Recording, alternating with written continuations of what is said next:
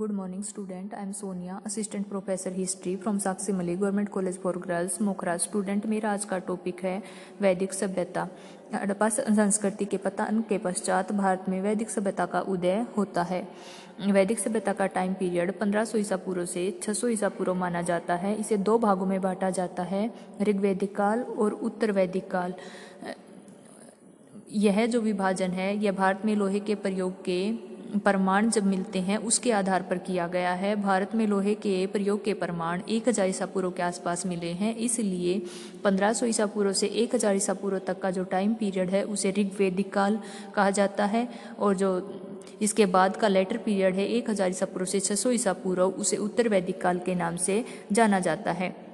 हड़प्पा संस्कृति की खोज से पहले वैदिक सभ्यता को ही भारत का सबसे प्राचीन काल माना जाता था, जिसके विषय में हमें जानकारी है। लेकिन हड़प्पा संस्कृति के विकास में होने के बाद, उस पर प्रकाश पड़ने के बाद, यह बाद में आती है। हड़प्पा सभ्यता और वैदिक सभ्यता में जो मेन डिफरेंस है वो इसकी नगरीय व्यवस्था है। हड़प्पा संस्कृति एक नगरीय संस्कृति थी और जो वैदिक संस्कृति है यह ग्रामीण संस्कृति थी, यह ग्रामीण परिवेश से संबंधित थी।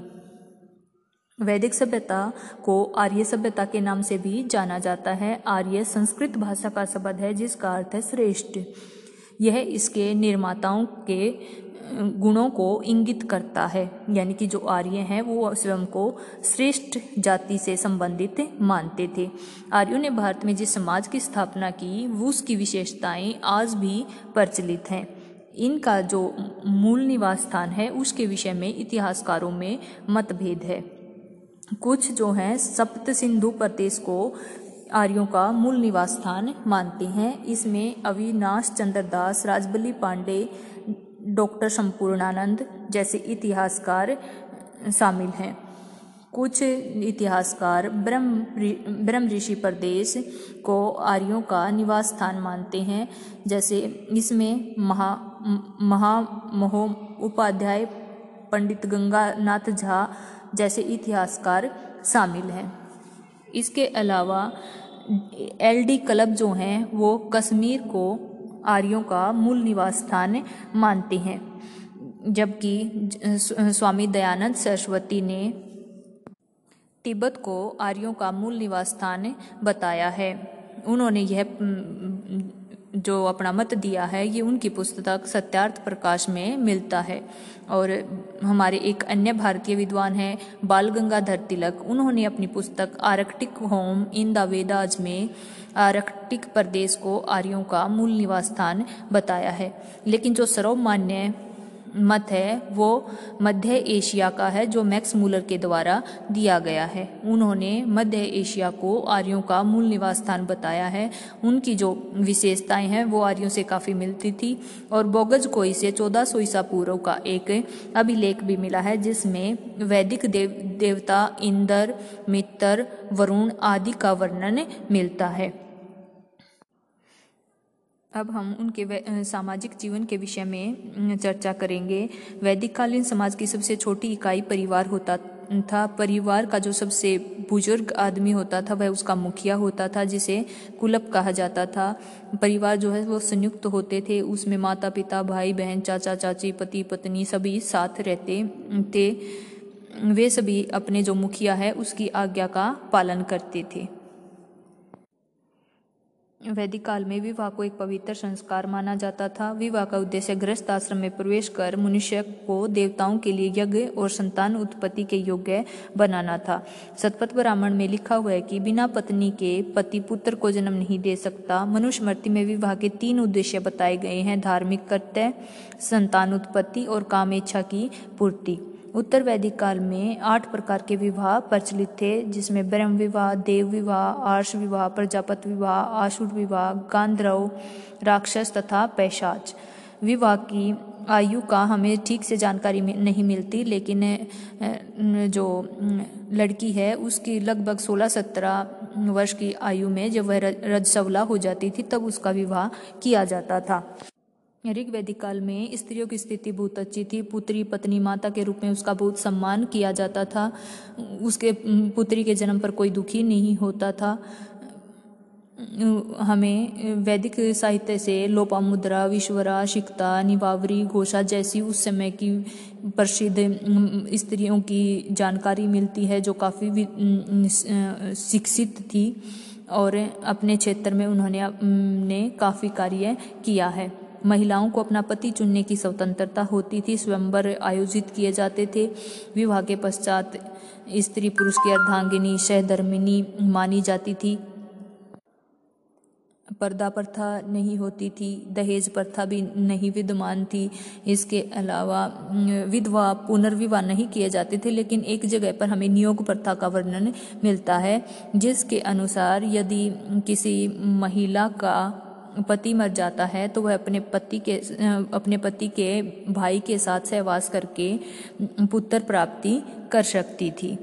महिलाओं को संपत्ति में भी अधिकार दिया जाता था। इसके अलावा वे जो राजनीतिक संस्था हैं, विदत और सभा, उसमें भी भाग लेती थी। इस प्रकार हम देखते हैं कि जो महिलाओं की स्थिति है वो वैदिक सभ्यता में काफ़ी अच्छी थी। इसके अलावा आश्रम व्यवस्था भी प्रचलित थी जिसमें मनुष्य के जीवन को 100 वर्ष का मानकर उसे 4 भागों में बांटा गया था। प्रत्येक भाग 25 वर्ष का होता था, जिसमें सबसे पहले आता है ब्रह्मचर्य आश्रम, जिसमें जो व्यक्ति है उसका मुख्य कार्य शिक्षा ग्रहण करना होता था। वह गुरुकुल में अपने गुरु के पास जाकर वेदों की, धार्मिक या फिर युद्ध कला की शिक्षा प्राप्त करता था। इसके बाद जो नेक्स्ट आश्रम आता है वह था गृहस्थाश्रम। इसमें वह शिक्षा ग्रहण कर लेता था, तब उसके बाद उसका विवाह किया जाता था, जिसका मुख्य कार्य था वही अपना बच्चे पैदा करना, संतान उत्पत्ति करना और धार्मिक कार्य करना। इसके बाद आता था वानप्रस्थ। इसमें वह वनों में जाकर आध्यात्मिक ज्ञान की प्राप्ति करता था। उसके बाद आता है संन्यास। इसमें वह अपना संपूर्ण ध्यान ईश्वर में लगाता था और मोक्ष की प्राप्ति के लिए कार्य करता था। आर्य 3 प्रकार के वस्त्र धारण करते थे, जिसमें अधिवास, वास और नेवी। अधिवास शरीर के ऊपरी भाग पर पहने जाने वाला वस्त्र होता था, जैसे पगड़ी, टोपी। वास शरीर के मध्य भाग में पहना जाता था, जैसे कुर्ता, कमीज। नेवी नामक वस्त्र शरीर के निचले भाग में पहना जाता था, जैसे धोती, तहमद, लंगोट। आर्य सूती, ऊनी, रेशमी तथा मर्ग चरम के वस्त्र धारण करते थे। वे वस्त्रों को विभिन्न रंगों से रंगते थे। राजा सोने और चांदी से जड़ित वस्त्र पहनते थे। स्त्रियाँ लहंगा, चोली, साड़ी आदि वस्त्रों का प्रयोग थी। उत्तर वैदिक काल में स्त्रियां अतक, द्रापी, पेशस, वादुप आदि वस्त्र भी धारण करती थी। इसके अलावा उन्हें श्रृंगार का भी काफी शौक था। मेनली वे फूलों से साज सज्जा करना ज्यादा पसंद करते थे। वे कर्ण शोभन, कान में पहने जाने वाली बालियों को कहा जाता था। कुरीर, सिर पर पहने जाने वाला आभूषण था। खादी, अंगूठी को कहा जाता था। निष्क, गले में पहना जाता था। रुक्ष, छाती पर पहने जाने वाला आभूषण था। विमुक्ता, मोतियों की माला को कहा जाता था। इनके जो आभूषण होते हैं वे सोने, चांदी, तांबे और पीतल के भी बनाए जाते थे। इसके अलावा वो बालों में तेल लगाकर कंघी करते थे। स्त्रियाँ बालों की मेंढियाँ बनाती थी। पुरुष मूछ और दाढ़ी दोनों रखते थे। हजामत भी बनवाने के प्रमाण मिले हैं। इसके अलावा उनके धातु के दर्पण भी मिले हैं। इस प्रकार हम देखते हैं कि वो जो वैदिक सभ्यता में आर्य हैं वे स्त्री हो चाहे पुरुष दोनों ही श्रृंगार के काफ़ी शौकीन थे। आर्यों के जीवन में भोजन का भी बहुत महत्व है। उपनिषदों के अनुसार वे भोजन की पूजा करते थे। उसमें भोजन को अन्न कहा जाता था। आर्य जो है वो जौ को काफ़ी महत्व देते थे। ऋग्वेद में गेहूं का उल्लेख ज़्यादा नहीं मिलता है। उत्तर वैदिक काल में गेहूं और चावल का उल्लेख मिलता है। इसके अलावा वो दालों का, जिसमें उड़द, मूंग, मसूर, फल और सब्जियों का भी प्रयोग भोजन के तौर पर करते थे। वे जौ या गेहूँ की चपातियाँ भी बनाते थे। इसके अलावा जो वह चावल की खीर बनाते थे। दूध, दही, मक्खन का भी प्रयोग भोजन में किया जाता था। दूध वो खूब पीते थे। वे सत्तू तथा सोमरस भी पीते थे। सोमरस जड़ी बूटियों से बनाया जाता था, जो दूध के साथ पीना पवित्र माना जाता था और ये धार्मिक प्रयोजनों पर ही पिया जाता था। शहद गन्ने का प्रयोग मिष्ठान बनाने में किया जाता था। आर्य मांस का भी प्रयोग करते थे, लेकिन वो ज़्यादा नहीं, कुछ ही हद तक उसका प्रयोग किया जाता था। और उत्तर वैदिक काल में तो इसे पूरी तरह से प्रतिबंधित कर दिया गया था और यह निंदनीय कार्य माना जाता था। जमीन पर बैठकर वो भोजन खाते थे, स्वच्छता पर भी बल देते थे। भोजन के पहले और बाद में कुल्ला किया जाता था, जूठा भोजन नहीं छोड़ा जाता था। इस प्रकार जो आर्य हैं वे शुद्ध और सात्विक भोजन करते थे। इसके अलावा वर्ण व्यवस्था भी प्रचलित थी। वर्ण व्यवस्था का वर्णन हमें ऋग्वेद के 9वें मंडल में पता चलता है, जिसमें पुरुष सूक्त में समाज को 4 वर्णों में बांटा गया है।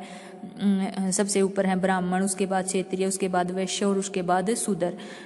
इनके कार्य भी निश्चित थे। ब्राह्मण का कार्य धार्मिक परियोजनों में सहायता करना और शिक्षा देने का होता था। क्षेत्रीय जो है उसका कार्य राज्य को चलाना होता था और लोगों की रक्षा करने का दायित्व उसके ऊपर होता था। वैश्य जो है वो कृषि और व्यापार में संलग्न थे। और जो शूद्र है वो उसका कार्य इन ऊपर के तीनों वर्गों की सेवा करना था। इन जो वर्ण व्यवस्था है इसकी उत्पत्ति ब्रह्मा से मानी जाती है। माना जाता है कि जो ब्रह्मा का मुख है उससे ब्राह्मण की उत्पत्ति हुई है, उसकी भुजाओं से क्षेत्रीय की हुई है, उसकी जंघाओं से वैश्य की हुई है और उसके पैरों से शूद्र की हुई है। लेकिन जो ये विभाजन है ये ऋग्वैदिक काल में व्यक्ति के कार्य पर आधारित था, जन्म पर आधारित नहीं था। व्यक्ति अपने कार्य के अनुसार अपनी स्थिति बदल सकता था, लेकिन उत्तर वैदिक काल में यह जन्म पर आधारित हो गया। व्यक्ति की जाति उसके जन्म से ही निश्चित हो जाती थी। यदि वह शूद्र के घर पैदा हुआ है तो शूद्र कहलाएगा, यदि वह ब्राह्मण के घर पैदा हुआ है तो ब्राह्मण के घर ब्राह्मण कहलाएगा। लेकिन जो हमारा ऋग्वैदिक पीरियड है उसमें ऐसा नहीं था। यदि कोई ब्राह्मण के घर जन्म लेता है लेकिन वह क्षेत्रीय बन जाता है या राजा बन जाता है तो क्षेत्रीय कहलाता था। या वो शूद्र के घर पैदा हुआ है लेकिन वो कृषि कार्य में संलग्न है तो वो वैश्य कहलाता था। जो प्रतिबंध है ये इस पर ये ज़्यादा कठोर रूप से लागू उत्तर वैदिक काल में होती है। आगे उनकी अर्थव्यवस्था के विषय में जाने तो आर्य सभ्यता ग्रामीण सभ्यता थी और उनका मुख्य कार्य कृषि करना था। हालांकि उनके जीवन में पशुचारण का भी काफ़ी महत्व था। आर्य कृषि और पशुपालन के साथ साथ वस्तुओं का निर्माण भी करते थे और व्यापार भी करते थे। लेकिन जो अर्थव्यवस्था है वो मुख्य रूप से कृषि और पशुपालन पर ही आधारित थी। कृषि शब्द का प्रयोग ऋग्वेद में 33 बार हुआ है। सिंचाई से के लिए प्रार्थनाएं भी वैदिक साहित्य में मिलती हैं। आर्य जो है वो अनु, यव और धान आदि की खेती करते थे। यव जो है जौ को कहा जाता है। पंजाब व गंगा की ऊपरी घाटी से जौ और चावल के अवशेष मिले हैं। यजुर्वेद में 5 प्रकार के चावलों का वर्णन मिलता है। ब्रह्म महाब्रीही, कृष्ण ब्रीही, शुक्ल ब्रीही, आसु धान्य और हायन। अतरंजी खेड़ा के चित्रित भूरे मृद भांडों वाले 70 से भी जौ, चावल और गेहूं के अवशेष मिले हैं। यजुर्वेद में भी अन्नों और दालों, उड़द, मूंग, मसूर का वर्णन मिलता है। इसके अलावा उस समय सब्जियों में ककड़ी, कमल ककड़ी, लौकी, तिलहनों में तिल, सरसों आदि की फसलें उगाई जाती थी। वैदिक काल में आर्य खेती जो है हल और बैल से करते थे। अथर्ववेद के एक अध्ययन से पता चलता है कि उस समय के हल को 8 या 12 बैल खींचते थे। उत्तर वैदिक काल में लोहे के फाली वाले हलों का प्रयोग किया जाने लगा। ऋग्वेद के अनुसार अश्विनी देवताओं ने मनु को हल चलाना और यव की खेती करना सिखाया था। हल और बैलों से खेत की जुताई करने के पश्चात उनमें बीज बोया जाता था। फसलों को पकने के पश्चात हंसिये की सहायता से काटकर गट्ठों में बांधकर उसे खलिहानों में एकत्रित किया जाता था। इसके पश्चात उसे डंडों से पीटा जाता था या बैलों से कुचला जाता था, जिससे अनाज भूसे से अलग हो जाता था। इसके पश्चात छलनी से भूसा उड़ाकर अनाज अलग कर लिया जाता था। अनाज नापने के लिए उर्दर नामक बर्तन का प्रयोग किया जाता था। वैदिक साहित्य में भूमि की उर्वरता और अच्छी फसलों के लिए प्रार्थनाएं की गई हैं। कृषि का कार्य परिवार के लोगों द्वारा किया जाता था। अनाज गहाने का कार्य दासियां करती थी।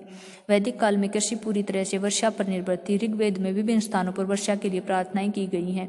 कुछ मंत्रों में सूखा, बिजली, बाढ़ आदि के प्रभाव को खत्म करने तथा टिड्डियों व कीड़ों को मारने के लिए भी स्तुतियाँ की गई हैं। ऋग्वेद में कुओं से खेती की सिंचाई के भी प्रमाण मिलते हैं। उस समय चक्कर के द्वारा कुओं से पानी निकाला जाता था और उसे नालियों द्वारा खेतों तक पहुँचाया जाता था। इसके अलावा वैदिक साहित्य में नहरों तथा नदियों द्वारा भी खेती की सिंचाई की जाती थी। वैदिक काल में पशुओं का भी बड़ा महत्व था। सभी आर्य पशु पालते थे, यहाँ तक कि उनकी आर्थिक स्थिति भी पशुओं द्वारा ही आंकी जाती थी। आर्यों के सबसे ज़्यादा जो डर लगता है उन्हें पणियों से लगता था। पणी जो हैं वे पशु चोर होते थे। वैदिक साहित्य में पशुओं की समृद्धि के लिए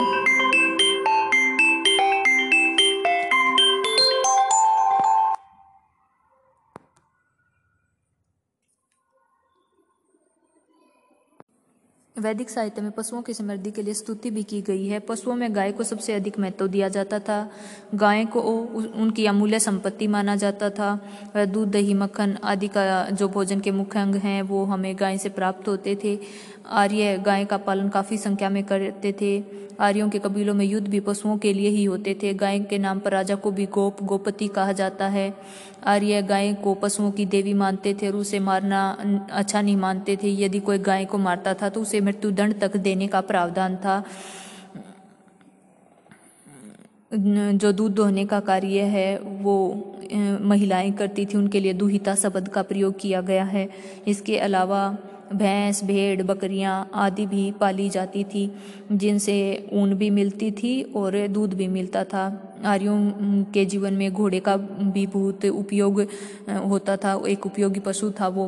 हालांकि हमें हड़प्पा सभ्यता में घोड़े के उपयोग के प्रमाण नहीं मिलते, लेकिन वैदिक सभ्यता में घोड़ा एक प्रमुख पशु होता था। यह रथ चलाने के लिए जो सेना का प्रमुख अंग होता था और गाड़ियों को खींचने के काम आता था। इसके अलावा आर्य जो है घुड़सवारी और घुड़दौड़ के भी बहुत शौकीन थे। घोड़े पुरोहितों को दान में भी दिए जाते थे। अश्वमेघ यज्ञ में घोड़े का ही प्रयोग किया जाता था। आर्य ऊँट से भी परिचित थे। ऊँट बोझा ढोने के काम आता था। रेगिस्तान में ऊँट कृषि कार्य के लिए काम में आते थे। इसके अलावा आर्य गधे, खच्चर, कुत्ते आदि को भी पालते थे। इसके बाद आते हैं उनके उद्योग। आर्य जो है वो धातु शिल्प का कार्य भी करते थे। वे सब विभिन्न धातुओं से परिचित थे और उनसे आभूषण भी बनाते थे। उनके जो कृषि में प्रयोग होने वाले औजार हैं वो भी उससे बनाए जाते थे। इसके अलावा वस्त्र उद्योग भी प्रमुख था। वस्त्र सूती, ऊनी और रेशमी तीनों प्रकार के बनाए जाते थे। ऋग्वेद के छठे मंडल में वस्त्रों की बुनाई के लिए तंतुम, आंतुम, वयंती शब्दों का प्रयोग किया गया है। जुलाई के लिए वाय शब्द का प्रयोग किया गया है। तसर शब्द का प्रयोग करघे के लिए किया गया है। जो स्त्रियां कताई बुनाई का कार्य करती थी उन्हें सीरी कहा जाता था। कढ़ाई करने वाली स्त्रियों को पेशकारी कहा जाता था। लकड़ी का शिल्प भी प्रचलित था। लकड़ी का कार्य करने वाले बढ़ई को तक्षण कहा जाता था।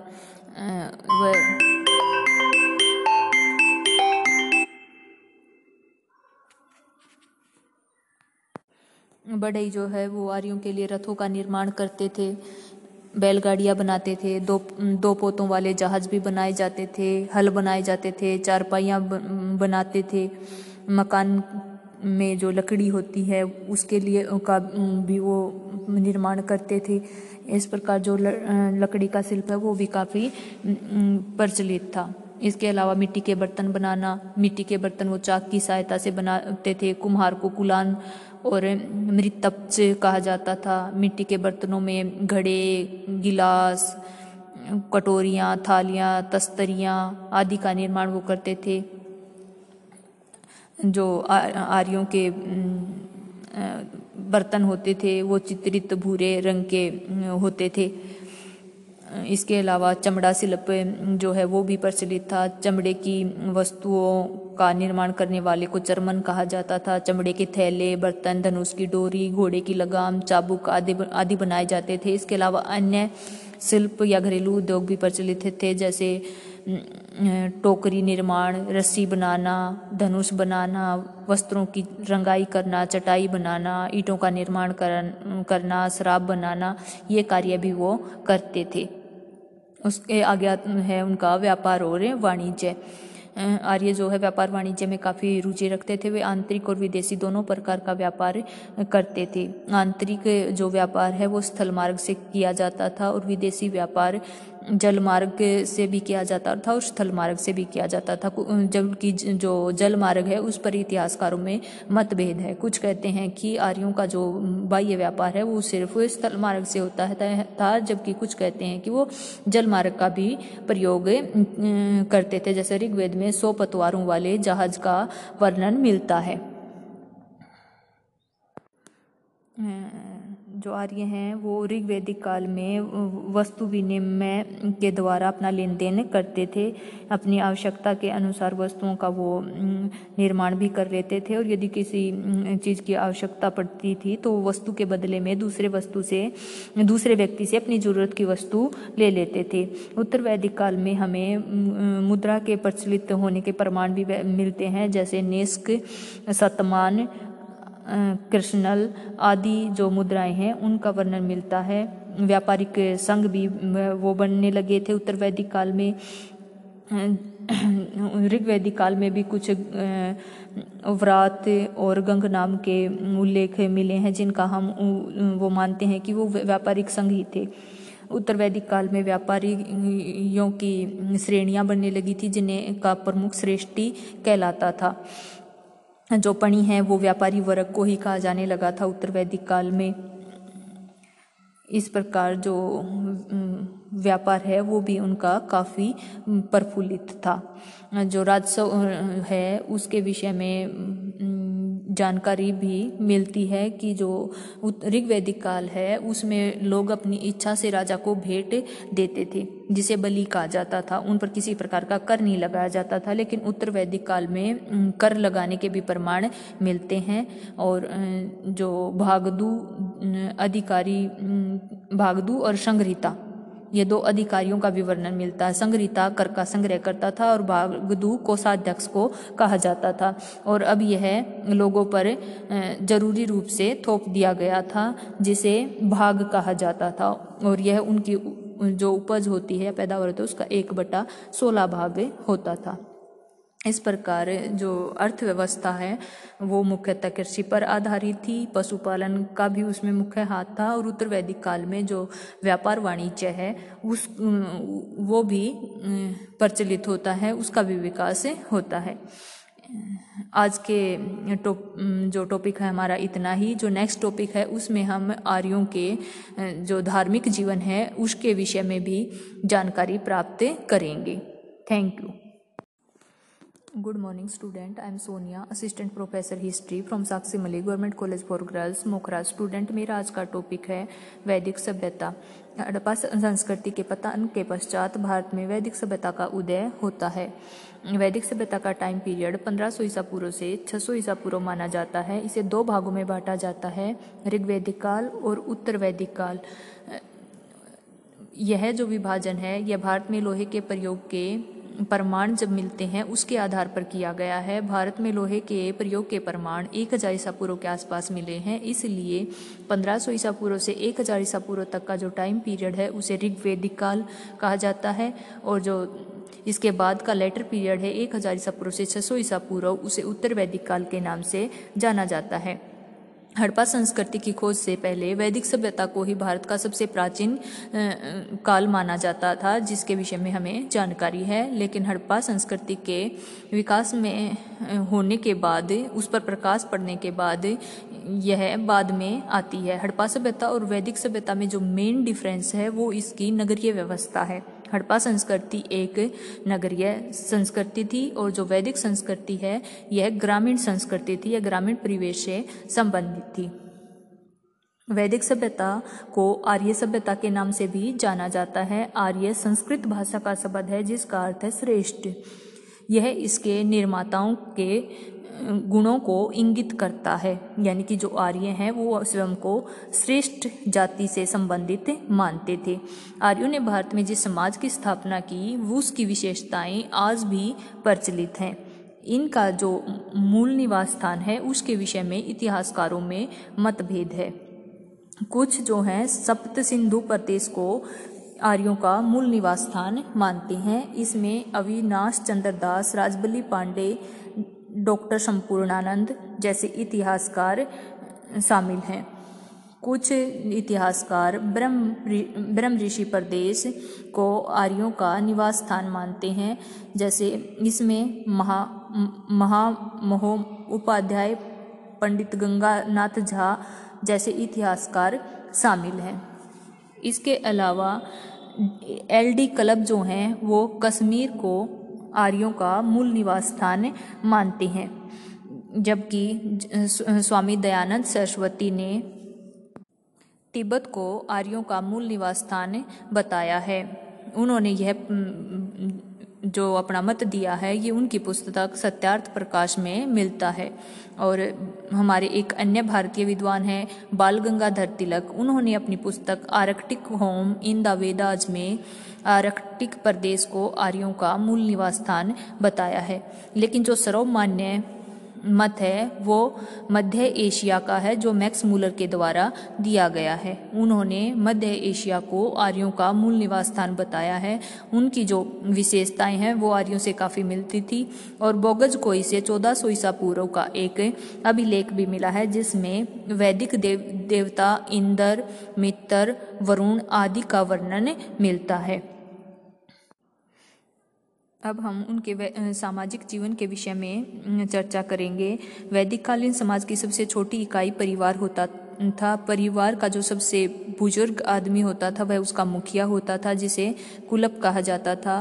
परिवार जो है वो संयुक्त होते थे। उसमें माता पिता, भाई बहन, चाचा चाची, पति पत्नी सभी साथ रहते थे।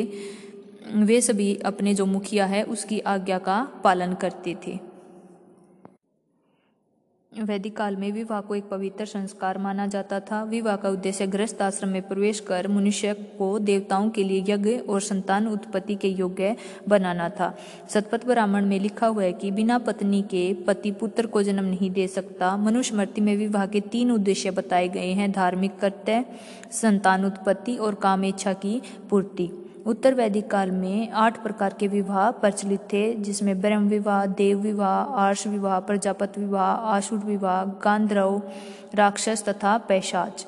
विवाह की आयु का हमें ठीक से जानकारी नहीं मिलती, लेकिन जो लड़की है उसकी लगभग 16-17 वर्ष की आयु में जब वह रजस्वला हो जाती थी तब उसका विवाह किया जाता था। ऋग्वैदिक काल में स्त्रियों की स्थिति बहुत अच्छी थी। पुत्री पत्नी माता के रूप में उसका बहुत सम्मान किया जाता था। उसके पुत्री के जन्म पर कोई दुखी नहीं होता था। हमें वैदिक साहित्य से लोपामुद्रा, विश्वरा, शिक्ता, निवावरी, घोषा जैसी उस समय की प्रसिद्ध स्त्रियों की जानकारी मिलती है जो काफ़ी शिक्षित थी और अपने क्षेत्र में उन्होंने काफ़ी कार्य किया है। महिलाओं को अपना पति चुनने की स्वतंत्रता होती थी। स्वयंवर आयोजित किए जाते थे। विवाह के पश्चात स्त्री पुरुष की अर्धांगिनी, सहधर्मिणी मानी जाती थी। पर्दा प्रथा नहीं होती थी। दहेज प्रथा भी नहीं विद्यमान थी। इसके अलावा विधवा पुनर्विवाह नहीं किए जाते थे, लेकिन एक जगह पर हमें नियोग प्रथा का वर्णन मिलता है जिसके अनुसार यदि किसी महिला का पति मर जाता है तो वह अपने पति के भाई के साथ सहवास करके पुत्र प्राप्ति कर सकती थी। महिलाओं को संपत्ति में भी अधिकार दिया जाता था। इसके अलावा वे जो राजनीतिक संस्था है, विदत और सभा, उसमें भी भाग लेती थी। इस प्रकार हम देखते हैं कि जो महिलाओं की स्थिति है वो वैदिक सभ्यता में काफ़ी अच्छी थी।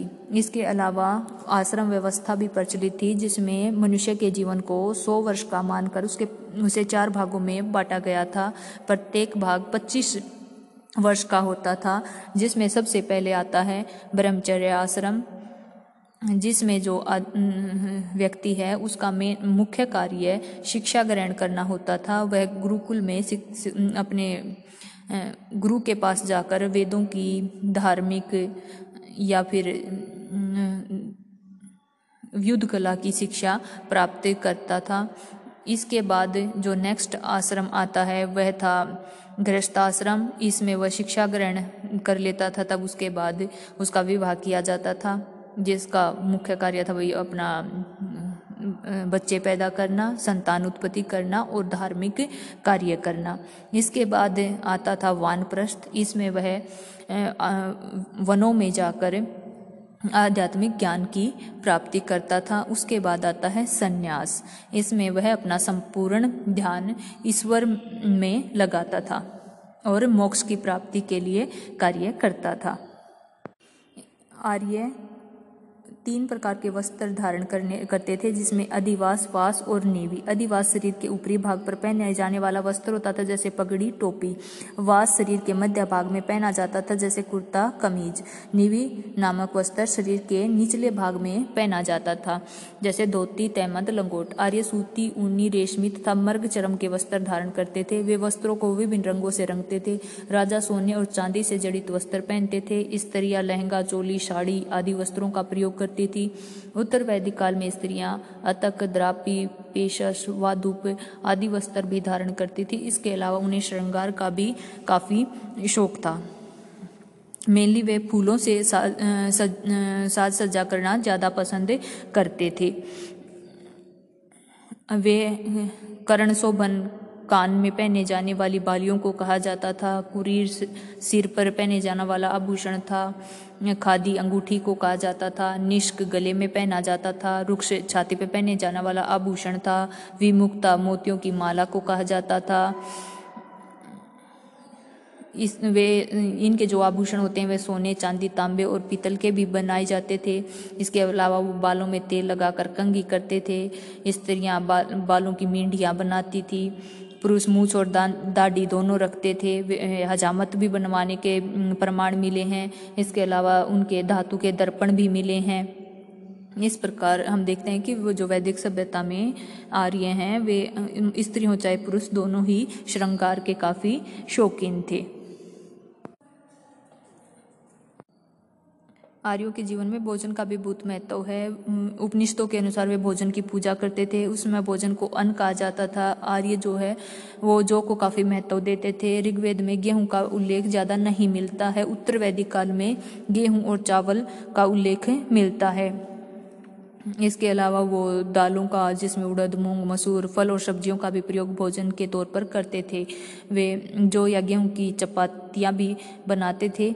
इसके अलावा जो वे चावल की खीर बनाते थे। दूध, दही, मक्खन का भी प्रयोग भोजन में किया जाता था। दूध वो खूब पीते थे। वे सत्तू तथा सोमरस भी पीते थे। सोमरस जड़ी बूटियों से बनाया जाता था, जो दूध के साथ पीना पवित्र माना जाता था और ये धार्मिक प्रयोजनों पर ही पिया जाता था। शहद, गन्ने का प्रयोग मिष्ठान बनाने में किया जाता था। आर्य मांस का भी प्रयोग करते थे, लेकिन वो ज़्यादा नहीं, कुछ ही हद तक उसका प्रयोग किया जाता था। और उत्तर वैदिक काल में तो इसे पूरी तरह से प्रतिबंधित कर दिया गया था और यह निंदनीय कार्य माना जाता था। जमीन पर बैठकर वो भोजन खाते थे। स्वच्छता पर भी बल देते थे। भोजन के पहले और बाद में कुल्ला किया जाता था। जूठा भोजन नहीं छोड़ा जाता था। इस प्रकार जो आर्य हैं वे शुद्ध और सात्विक भोजन करते थे। इसके अलावा वर्ण व्यवस्था भी प्रचलित थी। वर्ण व्यवस्था का वर्णन हमें ऋग्वेद के 9वें मंडल में पता चलता है, जिसमें पुरुष सूक्त में समाज को 4 वर्णों में बांटा गया है। सबसे ऊपर हैं ब्राह्मण, उसके बाद क्षेत्रीय, उसके बाद वैश्य और उसके बाद शूद्र। इनके कार्य भी निश्चित थे। ब्राह्मण का कार्य धार्मिक परियोजनों में सहायता करना और शिक्षा देने का होता था। क्षेत्रीय जो है उसका कार्य राज्य को चलाना होता था और लोगों की रक्षा करने का दायित्व उसके ऊपर होता था। वैश्य जो है वो कृषि और व्यापार में संलग्न थे और जो शूद्र है वो उसका कार्य इन ऊपर के तीनों वर्गों की सेवा करना था। इन जो वर्ण व्यवस्था है इसकी में इसकी उत्पत्ति ब्रह्मा से मानी जाती है। माना जाता है कि जो ब्रह्मा का मुख है उससे ब्राह्मण की उत्पत्ति हुई है, उसकी भुजाओं से क्षेत्रीय की हुई है, उसकी जंघाओं से वैश्य की हुई है और उसके पैरों से शूद्र की हुई है। लेकिन जो ये विभाजन है ये ऋग्वैदिक काल में व्यक्ति के कार्य पर आधारित था, जन्म पर आधारित नहीं था। व्यक्ति अपने कार्य के अनुसार अपनी स्थिति बदल सकता था। लेकिन उत्तर वैदिक काल में यह जन्म पर आधारित हो गया। व्यक्ति की जाति उसके जन्म से ही निश्चित हो जाती थी। यदि वह शूद्र के घर पैदा हुआ है तो शूद्र कहलाएगा, यदि वह ब्राह्मण के घर पैदा हुआ है तो ब्राह्मण के घर ब्राह्मण कहलाएगा। लेकिन जो हमारा ऋग्वैदिक पीरियड है उसमें ऐसा नहीं था। यदि कोई ब्राह्मण के घर जन्म लेता है लेकिन वह क्षेत्रीय बन जाता है या राजा बन जाता है तो वो क्षेत्रीय कहलाता था। या वो शूद्र के घर पैदा हुआ है लेकिन वो कृषि कार्य में संलग्न है तो वो वैश्य कहलाता था। जो प्रतिबंध है ये इस पर ये ज़्यादा कठोर रूप से लागू उत्तर वैदिक काल में होती है। आगे उनकी अर्थव्यवस्था के विषय में जाने तो आर्य सभ्यता ग्रामीण सभ्यता थी और उनका मुख्य कार्य कृषि करना था। हालांकि उनके जीवन में पशुचारण का भी काफ़ी महत्व था। आर्य कृषि और पशुपालन के साथ साथ वस्तुओं का निर्माण भी करते थे और व्यापार भी करते थे। लेकिन जो अर्थव्यवस्था है वो मुख्य रूप से कृषि और पशुपालन पर ही आधारित थी। कृषि शब्द का प्रयोग ऋग्वेद में 33 बार हुआ है। सिंचाई से के लिए प्रार्थनाएं भी वैदिक साहित्य में मिलती हैं। आर्य जो है वो अनु, यव और धान आदि की खेती करते थे। यव जो है जौ को कहा जाता है। पंजाब व गंगा की ऊपरी घाटी से जौ और चावल के अवशेष मिले हैं। यजुर्वेद में 5 प्रकार के चावलों का वर्णन मिलता है। ब्रह्म महाब्रीही, कृष्ण ब्रीही, शुक्ल ब्रीही, आसु धान्य और हायन। अतरंजी खेड़ा के चित्रित भूरे मृद भांडों वाले 70 से भी जो चावल और गेहूं के अवशेष मिले हैं। यजुर्वेद में भी अनों और दालों उड़द, मूंग, मसूर का वर्णन मिलता है। इसके अलावा उस समय सब्जियों में ककड़ी, कमल ककड़ी, लौकी, तिलहनों में तिल, सरसों आदि की फसलें उगाई जाती थी।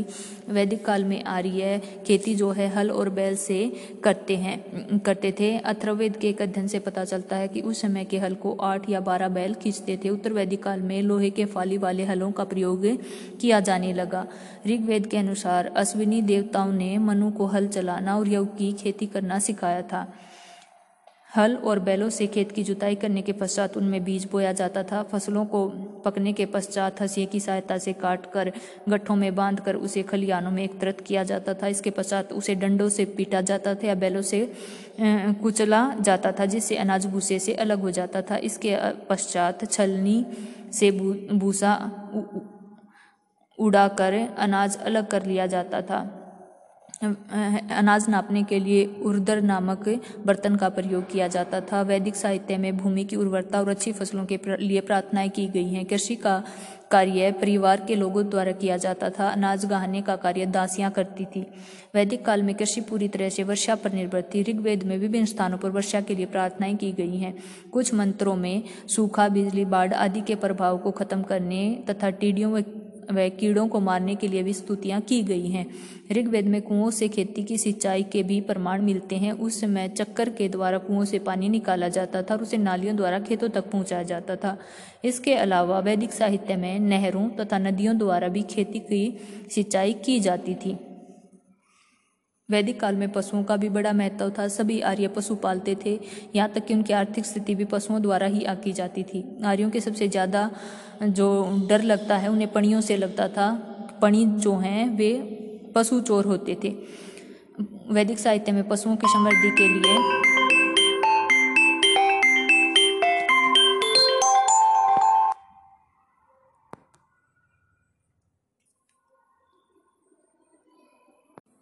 वैदिक साहित्य में पशुओं की समृद्धि के लिए स्तुति भी की गई है। पशुओं में गाय को सबसे अधिक महत्व दिया जाता था।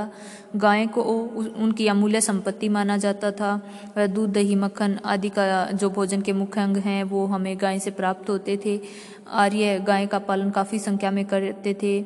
आर्यों के कबीलों में युद्ध भी पशुओं के लिए ही होते थे। गाय के नाम पर राजा को भी गोपति कहा जाता है। आर्य गाय को पशुओं की देवी मानते थे और उसे मारना अच्छा नहीं मानते थे। यदि कोई गाय को मारता था तो उसे मृत्युदंड तक देने का प्रावधान था।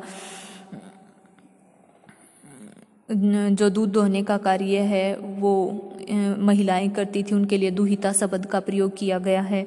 इसके अलावा भैंस, भेड़, बकरियां आदि भी पाली जाती थी, जिनसे ऊन भी मिलती थी और दूध भी मिलता था। आर्यों के जीवन में घोड़े का भी बहुत उपयोग होता था, एक उपयोगी पशु था वो। हालांकि हमें हड़प्पा सभ्यता में घोड़े के उपयोग के प्रमाण नहीं मिलते, लेकिन वैदिक सभ्यता में घोड़ा एक प्रमुख पशु होता था। यह रथ चलाने के लिए जो सेना का प्रमुख अंग होता था और गाड़ियों को खींचने के काम आता था। इसके अलावा आर्य जो है घुड़सवारी और घुड़ दौड़ के भी बहुत शौकीन थे। घोड़े पुरोहितों को दान में भी दिए जाते थे।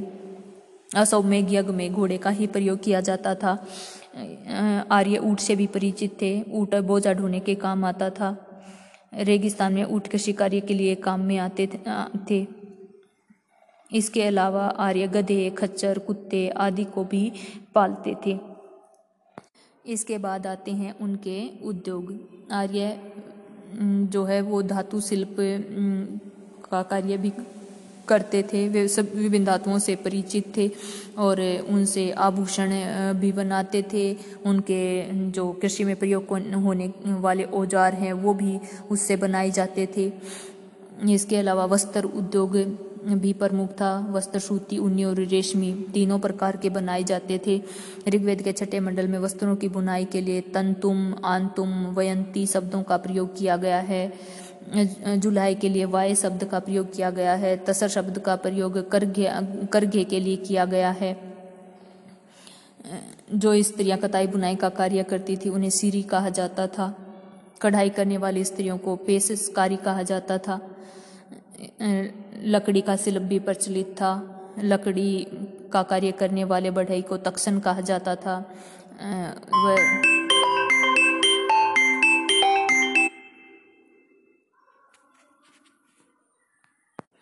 बढ़ई जो है वो आर्यों के लिए रथों का निर्माण करते थे। बैलगाड़ियाँ बनाते थे। दो पोतों वाले जहाज भी बनाए जाते थे। हल बनाए जाते थे। चारपाइयाँ बनाते थे। मकान में जो लकड़ी होती है उसके लिए का भी वो निर्माण करते थे।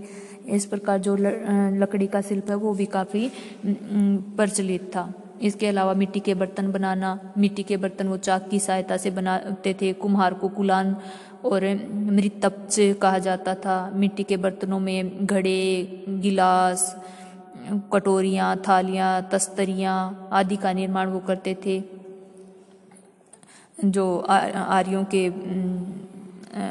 बर्तन होते थे वो चित्रित भूरे रंग के होते थे।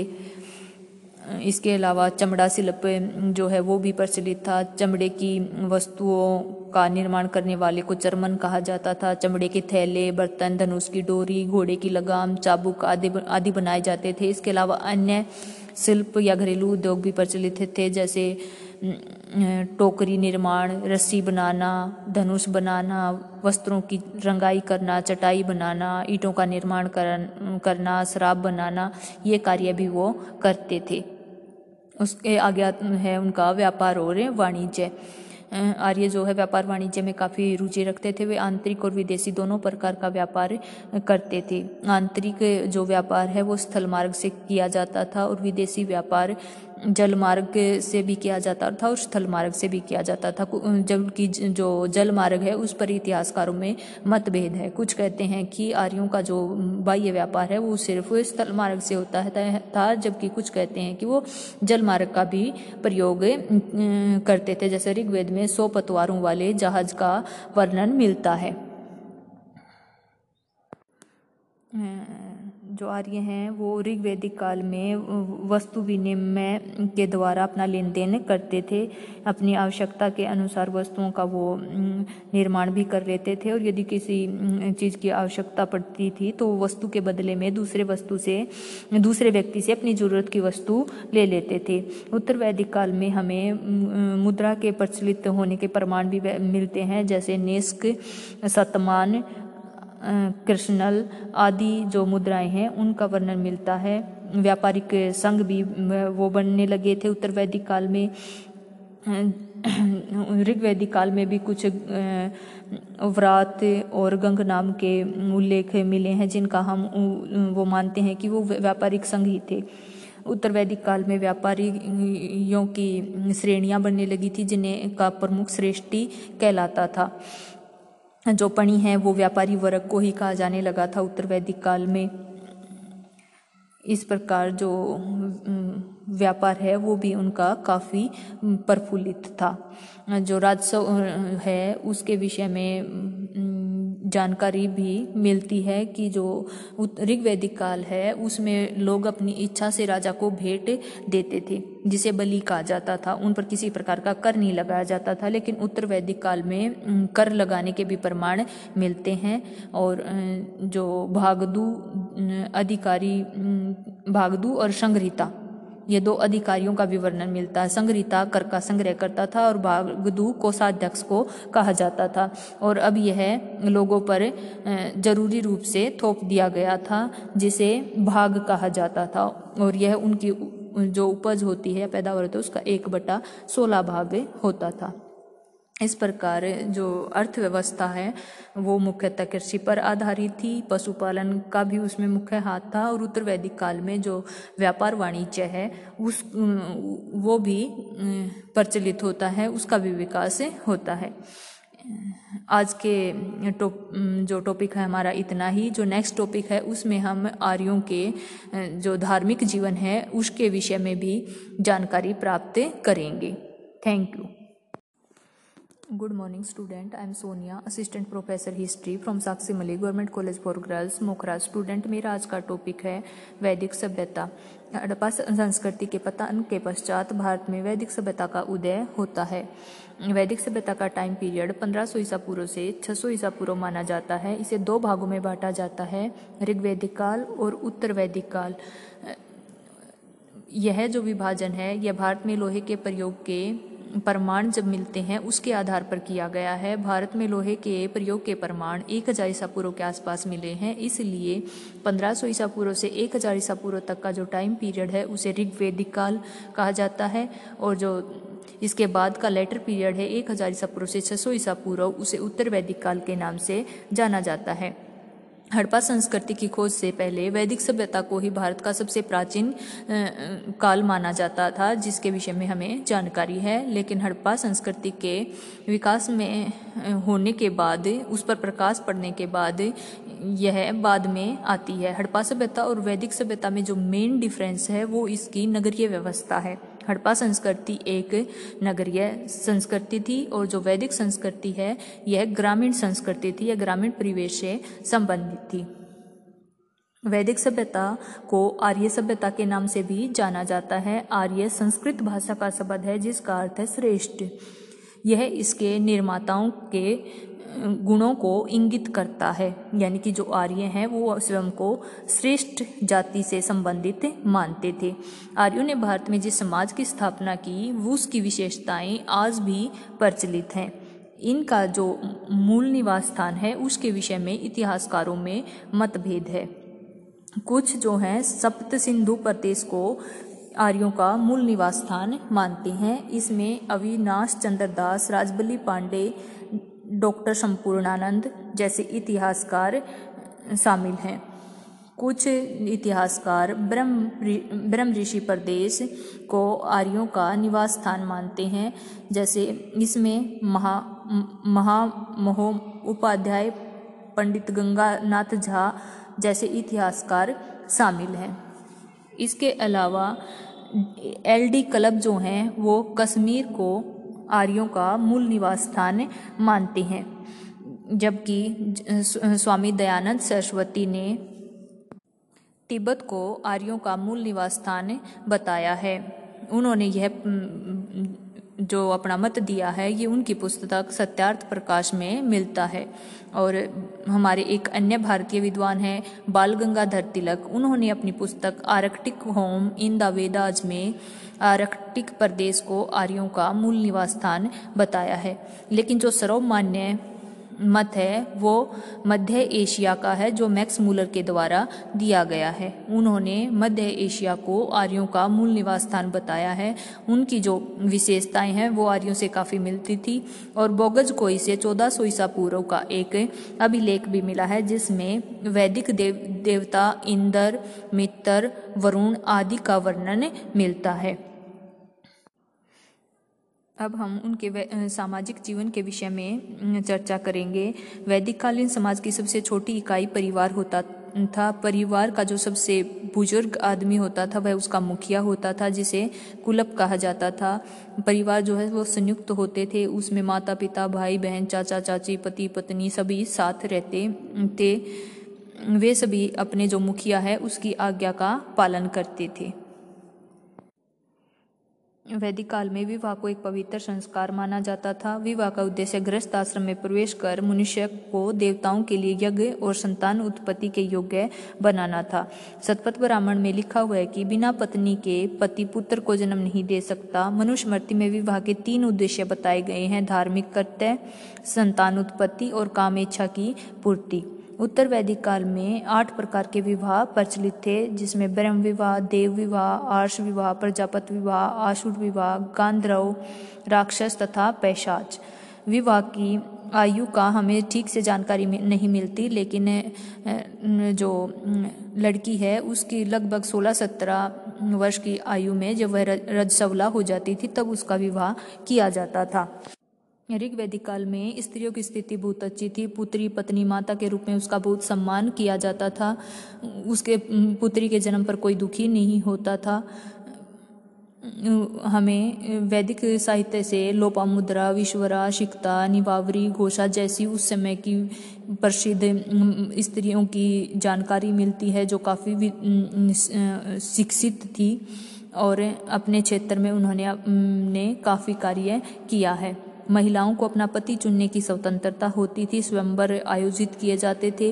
विवाह के पश्चात स्त्री पुरुष की अर्धांगिनी, सहधर्मिणी मानी जाती थी।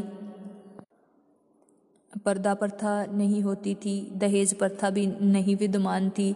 इसके अलावा विधवा पुनर्विवाह नहीं किए जाते थे। लेकिन एक जगह पर हमें नियोग प्रथा का वर्णन मिलता है जिसके अनुसार यदि किसी महिला का पति मर जाता है तो वह अपने पति के भाई के साथ सहवास करके पुत्र प्राप्ति कर सकती थी।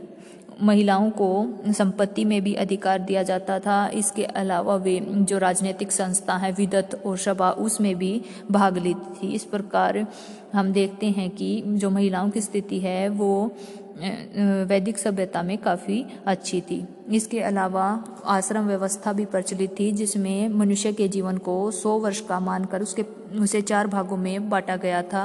प्रत्येक भाग 25 वर्ष का होता था जिसमें सबसे पहले आता है ब्रह्मचर्य आश्रम जिसमें जो व्यक्ति है उसका मुख्य कार्य शिक्षा ग्रहण करना होता था। वह गुरुकुल में अपने गुरु के पास जाकर वेदों की, धार्मिक या फिर युद्ध कला की शिक्षा प्राप्त करता था। इसके बाद जो नेक्स्ट आश्रम आता है वह था गृहस्थाश्रम। इसमें वह शिक्षा ग्रहण कर लेता था। तब उसके बाद उसका विवाह किया जाता था जिसका मुख्य कार्य था वही अपना बच्चे पैदा करना, संतान उत्पत्ति करना और धार्मिक कार्य करना। इसके बाद आता था वानप्रस्थ। इसमें वह वनों में जाकर आध्यात्मिक ज्ञान की प्राप्ति करता था। उसके बाद आता है संन्यास। इसमें वह अपना संपूर्ण ध्यान ईश्वर में लगाता था और मोक्ष की प्राप्ति के लिए कार्य करता था। आर्य तीन प्रकार के वस्त्र धारण करते थे, जिसमें अधिवास, पास और नेवी। अधिवास शरीर के ऊपरी भाग पर पहने जाने वाला वस्त्र होता था, जैसे पगड़ी, टोपी। वास शरीर के मध्य भाग में पहना जाता था, जैसे कुर्ता, कमीज। नेवी नामक वस्त्र शरीर के निचले भाग में पहना जाता था, जैसे धोती, तहमद, लंगोट। आर्य सूती, ऊनी, रेशमी तथा मर्ग चरम के वस्त्र धारण करते थे। वे वस्त्रों को विभिन्न रंगों से रंगते थे। राजा सोने और चांदी से जड़ित वस्त्र पहनते थे। स्त्रियां लहंगा, चोली, साड़ी आदि वस्त्रों का प्रयोग करती थी। उत्तर वैदिक काल में स्त्रियां अतक, द्रापी, पेशश, वादुप आदि वस्त्र भी धारण करती थी। इसके अलावा उन्हें श्रृंगार का भी काफी शौक था। मेनली वे फूलों से साज सज्जा करना ज्यादा पसंद करते थे। वे कर्ण शोभन, कान में पहने जाने वाली बालियों को कहा जाता था। कुरीर सिर पर पहने जाने वाला आभूषण था। खादी अंगूठी को कहा जाता था। निष्क गले में पहना जाता था। रुक्ष छाती पर पहने जाने वाला आभूषण था। विमुक्ता मोतियों की माला को कहा जाता था। इनके जो आभूषण होते हैं वे सोने, चांदी, तांबे और पीतल के भी बनाए जाते थे। इसके अलावा वो बालों में तेल लगाकर कंघी करते थे। स्त्रियाँ बालों की मेंढियाँ बनाती थी। पुरुष मूछ और दाढ़ी दोनों रखते थे। वे हजामत भी बनवाने के प्रमाण मिले हैं। इसके अलावा उनके धातु के दर्पण भी मिले हैं। इस प्रकार हम देखते हैं कि वो जो वैदिक सभ्यता में आर्य हैं, वे स्त्रियों चाहे पुरुष दोनों ही श्रृंगार के काफ़ी शौकीन थे। आर्यों के जीवन में भोजन का भी बहुत महत्व है। उपनिषदों के अनुसार वे भोजन की पूजा करते थे। उसमें भोजन को अन्न कहा जाता था। आर्य जो है वो जौ को काफ़ी महत्व देते थे। ऋग्वेद में गेहूं का उल्लेख ज़्यादा नहीं मिलता है। उत्तर वैदिक काल में गेहूं और चावल का उल्लेख मिलता है। इसके अलावा वो दालों का, जिसमें उड़द, मूंग, मसूर, फल और सब्जियों का भी प्रयोग भोजन के तौर पर करते थे। वे जौ या गेहूं की चपातियाँ भी बनाते थे। इसके अलावा जौ व चावल की खीर बनाते थे। दूध, दही, मक्खन का भी प्रयोग भोजन में किया जाता था। दूध वो खूब पीते थे। वे सत्तू तथा सोमरस भी पीते थे। सोमरस जड़ी बूटियों से बनाया जाता था, जो दूध के साथ पीना पवित्र माना जाता था और ये धार्मिक प्रयोजनों पर ही पिया जाता था। शहद, गन्ने का प्रयोग मिष्ठान बनाने में किया जाता था। आर्य मांस का भी प्रयोग करते थे, लेकिन वो ज़्यादा नहीं, कुछ ही हद तक उसका प्रयोग किया जाता था। और उत्तर वैदिक काल में तो इसे पूरी तरह से प्रतिबंधित कर दिया गया था और यह निंदनीय कार्य माना जाता था। जमीन पर बैठकर वो भोजन खाते थे। स्वच्छता पर भी बल देते थे। भोजन के पहले और बाद में कुल्ला किया जाता था। जूठा भोजन नहीं छोड़ा जाता था। इस प्रकार जो आर्य हैं वे शुद्ध और सात्विक भोजन करते थे। इसके अलावा वर्ण व्यवस्था भी प्रचलित थी। वर्ण व्यवस्था का वर्णन हमें ऋग्वेद के 9वें मंडल में पता चलता है, जिसमें पुरुष सूक्त में समाज को 4 वर्णों में बांटा गया है। सबसे ऊपर हैं ब्राह्मण, उसके बाद क्षेत्रीय, उसके बाद वैश्य और उसके बाद शूद्र। इनके कार्य भी निश्चित थे। ब्राह्मण का कार्य धार्मिक परियोजनों में सहायता करना और शिक्षा देने का होता था। क्षेत्रीय जो है उसका कार्य राज्य को चलाना होता था और लोगों की रक्षा करने का दायित्व उसके ऊपर होता था। वैश्य जो है वो कृषि और व्यापार में संलग्न थे। और जो शूद्र है वो उसका कार्य इन ऊपर के तीनों वर्गों की सेवा करना था। इन जो वर्ण व्यवस्था है इसकी उत्पत्ति ब्रह्मा से मानी जाती है। माना जाता है कि जो ब्रह्मा का मुख है उससे ब्राह्मण की उत्पत्ति हुई है, उसकी भुजाओं से क्षेत्रीय की हुई है, उसकी जंघाओं से वैश्य की हुई है और उसके पैरों से शूद्र की हुई है। लेकिन जो ये विभाजन है ये ऋग्वैदिक काल में व्यक्ति के कार्य पर आधारित था, जन्म पर आधारित नहीं था। व्यक्ति अपने कार्य के अनुसार अपनी स्थिति बदल सकता था, लेकिन उत्तर वैदिक काल में यह जन्म पर आधारित हो गया। व्यक्ति की जाति उसके जन्म से ही निश्चित हो जाती थी। यदि वह शूद्र के घर पैदा हुआ है तो शूद्र कहलाएगा, यदि वह ब्राह्मण के घर पैदा हुआ है तो ब्राह्मण कहलाएगा। लेकिन जो हमारा ऋग्वैदिक पीरियड है उसमें ऐसा नहीं था। यदि कोई ब्राह्मण के घर जन्म लेता है लेकिन वह क्षेत्रीय बन जाता है या राजा बन जाता है तो वो क्षेत्रीय कहलाता था। या वो शूद्र के घर पैदा हुआ है लेकिन वो कृषि कार्य में संलग्न है तो वो वैश्य कहलाता था। जो प्रतिबंध है ये इस पर ये ज़्यादा कठोर रूप से लागू उत्तर वैदिक काल में होती है। आगे उनकी अर्थव्यवस्था के विषय में जाने तो आर्य सभ्यता ग्रामीण सभ्यता थी और उनका मुख्य कार्य कृषि करना था। हालांकि उनके जीवन में पशुचारण का भी काफ़ी महत्व था। आर्य कृषि और पशुपालन के साथ साथ वस्तुओं का निर्माण भी करते थे और व्यापार भी करते थे, लेकिन जो अर्थव्यवस्था है वो मुख्य रूप से कृषि और पशुपालन पर ही आधारित थी। कृषि शब्द का प्रयोग ऋग्वेद में 33 बार हुआ है। सिंचाई से के लिए प्रार्थनाएं भी वैदिक साहित्य में मिलती हैं। आर्य जो है वो अनु, यव और धान आदि की खेती करते थे। यव जो है जौ को कहा जाता है। पंजाब व गंगा की ऊपरी घाटी से जौ और चावल के अवशेष मिले हैं। यजुर्वेद में 5 प्रकार के चावलों का वर्णन मिलता है। ब्रह्म महाब्रीही, कृष्ण ब्रीही, शुक्ल ब्रीही, आसुधान्य और हायन। अतरंजी खेड़ा के चित्रित भूरे मृद भांडों वाले 70 से भी जौ, चावल और गेहूं के अवशेष मिले हैं। यजुर्वेद में भी अनों और दालों, उड़द, मूंग, मसूर का वर्णन मिलता है। इसके अलावा उस समय सब्जियों में ककड़ी, कमल ककड़ी, लौकी, तिलहनों में तिल, सरसों आदि की फसलें उगाई जाती थी। वैदिक काल में आर्य खेती जो है हल और बैल से करते थे। अथर्ववेद के एक अध्ययन से पता चलता है कि उस समय के हल को 8 या 12 बैल खींचते थे। उत्तर वैदिक काल में लोहे के फाली वाले हलों का प्रयोग किया जाने लगा। ऋग्वेद के अनुसार अश्विनी देवताओं ने मनु को हल चलाना और यव की खेती करना सिखाया था।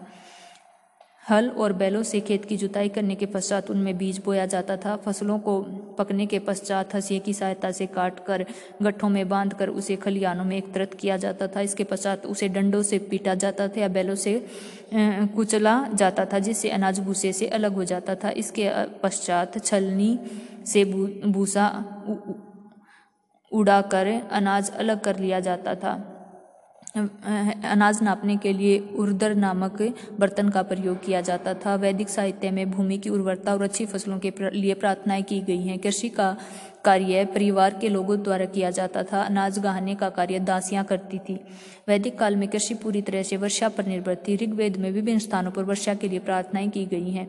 कुछ मंत्रों में सूखा, बिजली, बाढ़ आदि के प्रभाव को खत्म करने तथा टिड्डियों व कीड़ों को मारने के लिए भी स्तुतियाँ की गई हैं। ऋग्वेद में कुओं से खेती की सिंचाई के भी प्रमाण मिलते हैं। उस समय चक्कर के द्वारा कुओं से पानी निकाला जाता था और उसे नालियों द्वारा खेतों तक पहुँचाया जाता था। इसके अलावा वैदिक साहित्य में नहरों तथा नदियों द्वारा भी खेती की सिंचाई की जाती थी।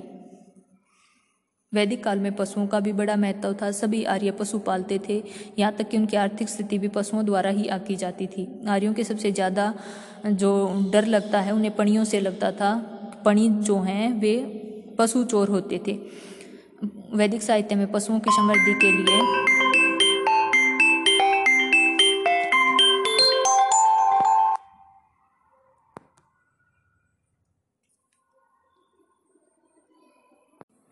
वैदिक साहित्य में पशुओं की समृद्धि के लिए स्तुति भी की गई है। पशुओं में गाय को सबसे अधिक महत्व दिया जाता था। गाय को उनकी अमूल्य संपत्ति माना जाता था। वह दूध, दही, मक्खन आदि का जो भोजन के मुख्य अंग हैं वो हमें गाय से प्राप्त होते थे। आर्य गाय का पालन काफ़ी संख्या में करते थे। आर्यों के कबीलों में युद्ध भी पशुओं के लिए ही होते थे। गाय के नाम पर राजा को भी गोप, गोपति कहा जाता है। आर्य गाय को पशुओं की देवी मानते थे और उसे मारना अच्छा नहीं मानते थे। यदि कोई गाय को मारता था तो उसे मृत्युदंड तक देने का प्रावधान था। जो दूध दोहने का कार्य है वो महिलाएं करती थी, उनके लिए दुहिता शब्द का प्रयोग किया गया है। इसके अलावा भैंस, भेड़, बकरियां आदि भी पाली जाती थी, जिनसे ऊन भी मिलती थी और दूध भी मिलता था। आर्यों के जीवन में घोड़े का भी बहुत उपयोग होता था, एक उपयोगी पशु था वो।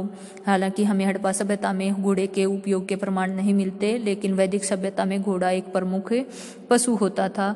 यह रथ चलाने के लिए जो सेना का प्रमुख अंग होता था और गाड़ियों को खींचने के काम आता था। इसके अलावा आर्य जो है घुड़सवारी और घुड़ दौड़ के भी बहुत शौकीन थे। घोड़े पुरोहितों को दान में भी दिए जाते थे। अश्वमेघ यज्ञ में घोड़े का ही प्रयोग किया जाता था। आर्य ऊँट से भी परिचित थे। ऊँट बोझा ढोने के काम आता था। रेगिस्तान में ऊँटकशी कार्य के लिए काम में आते थे। इसके अलावा आर्य गधे, खच्चर, कुत्ते आदि को भी पालते थे। इसके बाद आते हैं उनके उद्योग। आर्य जो है वो धातु शिल्प का कार्य भी करते थे। वे सब विभिन्न धातुओं से परिचित थे और उनसे आभूषण भी बनाते थे। उनके जो कृषि में प्रयोग होने वाले औजार हैं वो भी उससे बनाए जाते थे। इसके अलावा वस्त्र उद्योग भी प्रमुख था। वस्त्र सूती, ऊनी और रेशमी तीनों प्रकार के बनाए जाते थे। ऋग्वेद के छठे मंडल में वस्त्रों की बुनाई के लिए तंतुम, आंतुम, वयंती शब्दों का प्रयोग किया गया है। जुलाई के लिए वाय शब्द का प्रयोग किया गया है। तसर शब्द का प्रयोग करघे के लिए किया गया है। जो स्त्रियां कताई बुनाई का कार्य करती थी उन्हें सीरी कहा जाता था। कढ़ाई करने वाली स्त्रियों को पेशकारी कहा जाता था। लकड़ी का शिल्प भी प्रचलित था। लकड़ी का कार्य करने वाले बढ़ई को तक्षण कहा जाता था।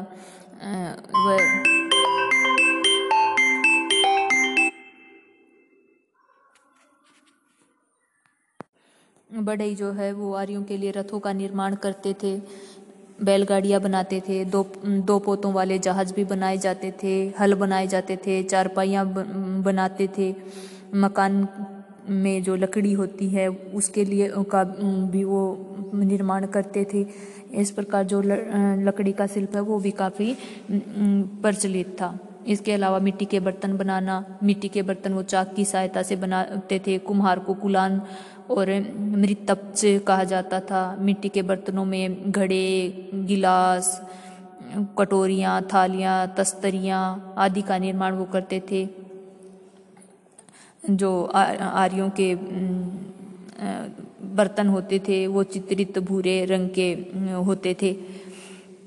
इसके अलावा चमड़ा शिल्प जो है वो भी प्रचलित था। चमड़े की वस्तुओं का निर्माण करने वाले को चर्मन कहा जाता था। चमड़े के थैले, बर्तन, धनुष की डोरी, घोड़े की लगाम, चाबुक आदि बनाए जाते थे। इसके अलावा अन्य शिल्प या घरेलू उद्योग भी प्रचलित थे, जैसे टोकरी निर्माण, रस्सी बनाना, धनुष बनाना, वस्त्रों की रंगाई करना, चटाई बनाना, ईंटों का निर्माण करना, शराब बनाना, ये कार्य भी वो करते थे। उसके आगे है उनका व्यापार और वाणिज्य। आर्य जो है व्यापार वाणिज्य में काफ़ी रुचि रखते थे। वे आंतरिक और विदेशी दोनों प्रकार का व्यापार करते थे। आंतरिक जो व्यापार है वो स्थल मार्ग से किया जाता था और विदेशी व्यापार जल मार्ग से भी किया जाता था और स्थल मार्ग से भी किया जाता था। जबकि जो जल मार्ग है उस पर इतिहासकारों में मतभेद है। कुछ कहते हैं कि आर्यों का जो बाह्य व्यापार है वो सिर्फ स्थल मार्ग से होता है था, जबकि कुछ कहते हैं कि वो जल मार्ग का भी प्रयोग करते थे। जैसे ऋग्वेद में 100 पतवारों वाले जहाज का वर्णन मिलता है। जो आर्य हैं वो ऋग्वैदिक काल में वस्तु विनिमय के द्वारा अपना लेन देन करते थे। अपनी आवश्यकता के अनुसार वस्तुओं का वो निर्माण भी कर लेते थे और यदि किसी चीज़ की आवश्यकता पड़ती थी तो वस्तु के बदले में दूसरे व्यक्ति से अपनी ज़रूरत की वस्तु ले लेते थे। उत्तर वैदिक काल में हमें मुद्रा के प्रचलित होने के प्रमाण भी मिलते हैं, जैसे नेस्क, शतमान, कृष्णल आदि जो मुद्राएं हैं उनका वर्णन मिलता है। व्यापारिक संघ भी वो बनने लगे थे उत्तर वैदिक काल में। ऋग्वैदिक काल में भी कुछ व्रात और गंग नाम के उल्लेख मिले हैं, जिनका हम वो मानते हैं कि वो व्यापारिक संघ ही थे। उत्तर वैदिक काल में व्यापारियों की श्रेणियां बनने लगी थी, जिन्हें का प्रमुख श्रेष्ठी कहलाता था। जो पणी है वो व्यापारी वर्ग को ही कहा जाने लगा था उत्तर वैदिक काल में। इस प्रकार जो व्यापार है वो भी उनका काफ़ी प्रफुल्लित था। जो राजस्व है उसके विषय में जानकारी भी मिलती है कि जो ऋग्वैदिक काल है उसमें लोग अपनी इच्छा से राजा को भेंट देते थे, जिसे बलि कहा जाता था। उन पर किसी प्रकार का कर नहीं लगाया जाता था, लेकिन उत्तर वैदिक काल में कर लगाने के भी प्रमाण मिलते हैं। और जो भागदू अधिकारी, भागदू और संग्रहिता ये दो अधिकारियों का भी वर्णन मिलता है। संग्रहिता कर का संग्रह करता था और भागदू कोषाध्यक्ष को कहा जाता था। और अब यह लोगों पर जरूरी रूप से थोप दिया गया था जिसे भाग कहा जाता था, और यह उनकी जो उपज होती है पैदावार होती है उसका 1/16 भाग होता था। इस प्रकार जो अर्थव्यवस्था है वो मुख्यतः कृषि पर आधारित थी, पशुपालन का भी उसमें मुख्य हाथ था। और उत्तर वैदिक काल में जो व्यापार वाणिज्य है उस वो भी प्रचलित होता है, उसका भी विकास होता है। आज के जो टॉपिक है हमारा इतना ही। जो नेक्स्ट टॉपिक है उसमें हम आर्यों के जो धार्मिक जीवन है उसके विषय में भी जानकारी प्राप्त करेंगे। Thank you. Good morning student, I am Sonia, assistant professor history from Sakshimali government college for girls Mokhra. Student, मेरा आज का टॉपिक है वैदिक सभ्यता। हड़प्पा संस्कृति के पतन के पश्चात भारत में वैदिक सभ्यता का उदय होता है। वैदिक सभ्यता का टाइम पीरियड 1500 ईसा पूर्व से 600 ईसा पूर्व माना जाता है। इसे दो भागों में बांटा जाता है, ऋग्वैदिक काल और उत्तर वैदिक काल।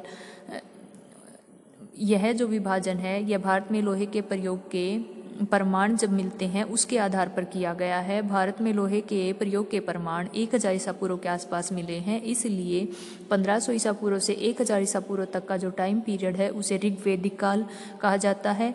और जो इसके बाद का लेटर पीरियड है 1000 ईसा पूर्व से 600 ईसा पूर्व, उसे उत्तर वैदिक काल के नाम से जाना जाता है। हड़प्पा संस्कृति की खोज से पहले वैदिक सभ्यता को ही भारत का सबसे प्राचीन काल माना जाता था, जिसके विषय में हमें जानकारी है। लेकिन हड़प्पा संस्कृति के विकास में होने के बाद, उस पर प्रकाश पड़ने के बाद, यह बाद में आती है। हड़प्पा सभ्यता और वैदिक सभ्यता में जो मेन डिफरेंस है वो इसकी नगरीय व्यवस्था है। हड़प्पा संस्कृति एक नगरीय संस्कृति थी और जो वैदिक संस्कृति है यह ग्रामीण संस्कृति थी, यह ग्रामीण परिवेश से संबंधित थी। वैदिक सभ्यता को आर्य सभ्यता के नाम से भी जाना जाता है। आर्य संस्कृत भाषा का शब्द है जिसका अर्थ है श्रेष्ठ। यह इसके निर्माताओं के गुणों को इंगित करता है, यानी कि जो आर्य हैं वो स्वयं को श्रेष्ठ जाति से संबंधित मानते थे। आर्यों ने भारत में जिस समाज की स्थापना की वो उसकी विशेषताएं आज भी प्रचलित हैं। इनका जो मूल निवास स्थान है उसके विषय में इतिहासकारों में मतभेद है।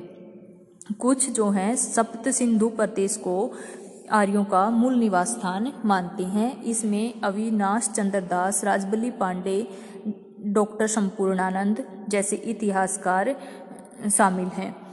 कुछ इतिहासकार ब्रह्म ऋषि प्रदेश को आर्यों का निवास स्थान मानते हैं, जैसे इसमें महामहो उपाध्याय, पंडित गंगानाथ झा जैसे इतिहासकार शामिल हैं।